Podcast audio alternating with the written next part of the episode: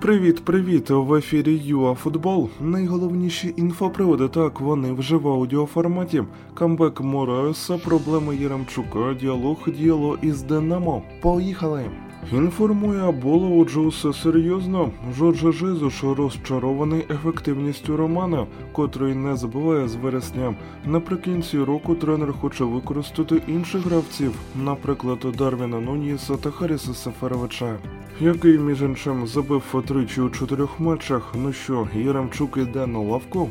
Нагадаємо, у квітні Жуніор Мораес порвав хрестоподібні зв'язки коліна і з того часу проходив довгий курс реабілітації. Учора бразилець уперше йомайо майже за рік узяв участь у тренуванні загальної групи Шахтаря.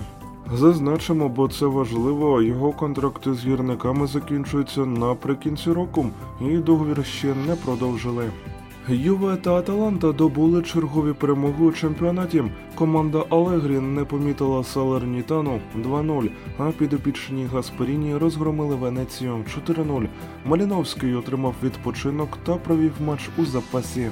А от Неймар вилетів на 6-8 тижнів. У черговий раз травма зв'язок лівої щиколотки.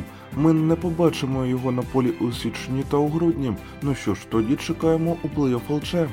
Діалог взагалі-то ще не дебютував за Динамо, але вже став важливою медійною фігурою у нашому футболі.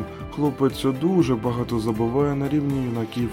Агенти гравця вже ведуть діалог із киянами щодо продовження контракту. Добре, бо він на радарі в купи клубів з Європи. Взагалі-то українки були фаворитами поєдинку проти Угорщини, проте зненацька програли 2-4.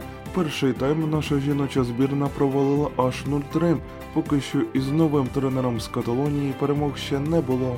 Що ж, до нових зустрічей у ефірі ЮАФутбол.